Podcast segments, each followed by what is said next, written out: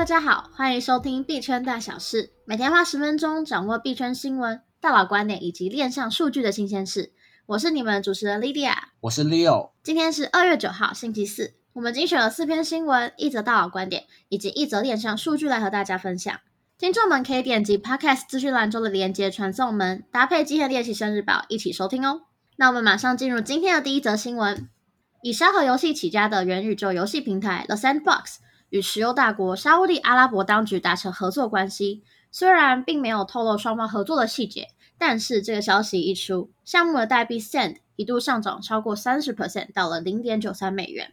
The Sandbox 的共同创办人及营运长 Sebastian Borget 稍早就宣布了这个消息，他表示非常荣幸可以跟沙乌地的数位政府管理局 DGA 签订合作备忘录，更进一步的表示。现阶段虽然没有办法透露 The Sandbox 跟沙乌地政府之间的协议详情，但是预计将会在未来的几周内公布更多的细节。截稿前，The Sandbox 的原生代币 Sand 的交易价格为零点八八八美元，过去二十四小时以内上涨了二十二 percent 左右。Sand 在过去一个月里上涨了八十二 percent。市场分析师看好元宇宙代币的复苏。之前的消息。大家可以参考二月一号那集 Podcast 的节目，提到了将在下礼拜，也就是二月十四号的时候解锁三百七十万颗 Sen 代币，约占总供应量的十二点四 percent，有可能会释放出一些卖压。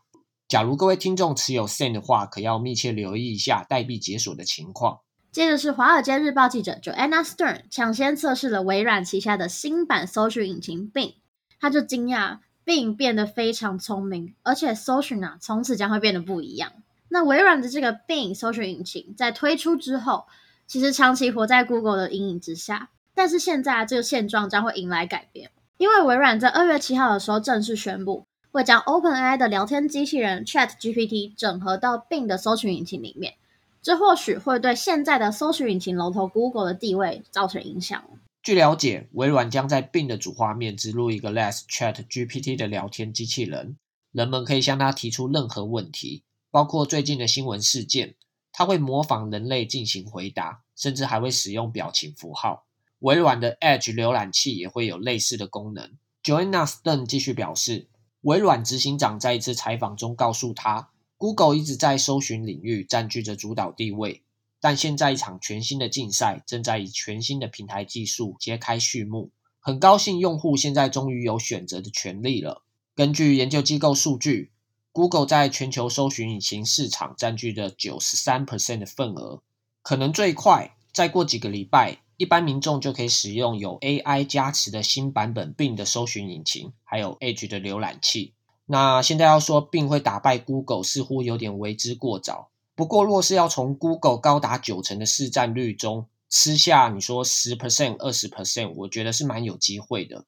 所以接下来，我们也期待 Google 会端出什么样的菜色来回应微软这波带来的威胁哦。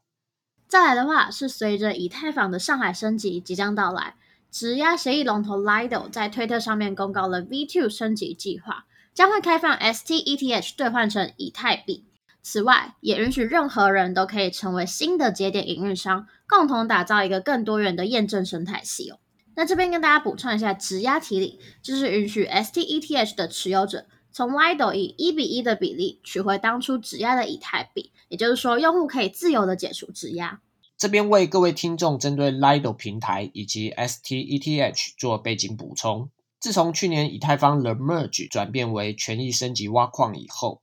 假如想要质押，必须要有三十二个以太币，但是三十二个以太币对于散户来说可能是一笔庞大的负担，因此开始出现了中心化或是去中心化的以太币质押项目，让用户可以拿少量的以太币参与质押。而 STETH 是 Lido 所发行的代币，用一比一的比例，用户每质押一颗以太币，就给你一颗 STETH 当做凭证。然后，STETH 是可以转手交易的，也可以成为其他去中心化金融项目的抵押品，提供了质押用户的流动性。最后，我们来看到的是第五十七届的 NFL 冠军战将会在台湾的时间二月十三号早上七点半开打。其实，在去年有非常多家企业播放加密货币相关的广告，使得超级杯宛如加密杯。但是今年啊，超级杯的加密广告数量是挂零的。福斯体育台广告的销售高层就表示，原先其实已经有两间加密货币公司完成超级杯广告的预订，另外有两家几乎已经要谈成。不过，由于 FTX 的暴雷事件，这些交易都已经取消了。去年超级杯上充斥着来自 Coinbase、Crypto.com 还有 FTX 的加密广告，以至于它被戏称为加密杯。经过一年的加密货币价格暴跌，加密产业的破产以及裁员浪潮，今年的活动将不会出现这类广告。超级杯的冠军赛每年吸引全球大约一亿人次观看，这也是各大厂商最想露出广告的时段。根据广告分析平台 MediaRader 的资料显示，二零二二年，加密货币公司在超级杯广告上的总支出为五千四百万美元。今天的币圈大佬观点，我们要来看到的是，加密货币 KOL Miles Storcher 表示，以太坊或许将会成为数位国家。Miles Storcher 整理了一个对风投机构 Electric Capital 创办人的几个访谈重点。那以下我们是截取几点来跟大家分享。第一个是，即使加密货币市场涨涨跌跌，但是我们过去几年依旧完成了许多创举。许多二零一七年还留在理论阶段的概念，如今都已经实现了。那第二则是，尽管加密货币价格在去年下跌了七十 percent 左右，但是开发者们仍然十分的活跃。第三点，他也提到了区块链 Cardano 虽然是很优秀的公链，但是他们太晚进入市场了。第四点，以太坊和以太坊的虚拟机具备着网络效应，意思是说，越多用户使用，越有价值。以太坊或许将会成为美国和中国桥接的数位国家，一个用美元计价的去中心化系统。这里指的应该是前天，也就是我们二月七号节目中的头条新闻：支付巨头 Visa 正在测试在以太坊上用 USDC 美元稳定币来进行国际结算这件事情。但问题是，他觉得这个数位国家的估值究竟是多少钱？他还没有一个答案。整个访谈下来，大概可以收束为十一个重点。这则推特贴文还蛮用心的，都有帮大家归纳整理好了。如果有兴趣的话，可以点击日报中的链接，获得更多资讯哦。最后则是今天的链上数据分析。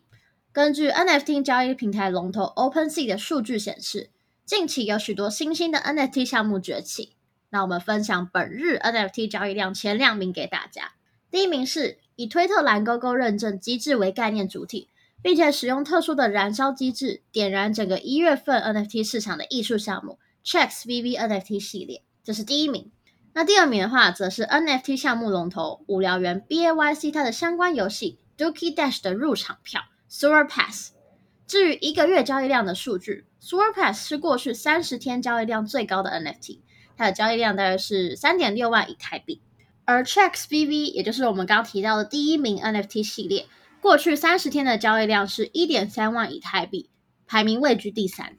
也帮大家补充一下，Checks BB 是何方神圣？Checks 是受到之前推特每个月八美元蓝勾勾 Twitter Blue 订阅服务的灵感所激发的一个项目。今年一月三号，Checks 开放了限时二十四小时，但是不限量的铸造，每件 NFT 售价八美元，最终大约有一万六千多件的 Checks NFT 被铸造哦。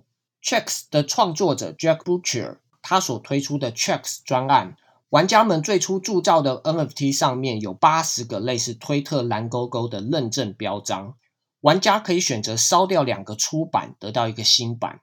那新版上会有四十个另一种颜色的推特认证标章，那就以此类推，就八十、四十、二十、十等等等这样子递延下去。在它的设计里面。玩家可以自由的选择要不要把他的 NFT 拿去进化，他也可以选择不动作，让自己的 NFT 留在某个版本。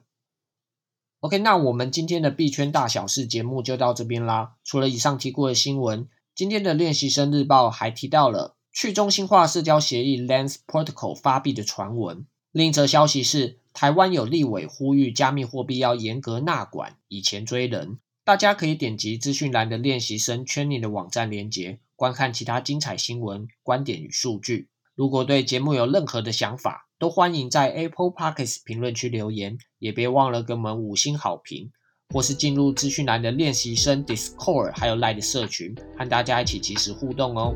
我是主持人 Leo，我们明天见，拜拜。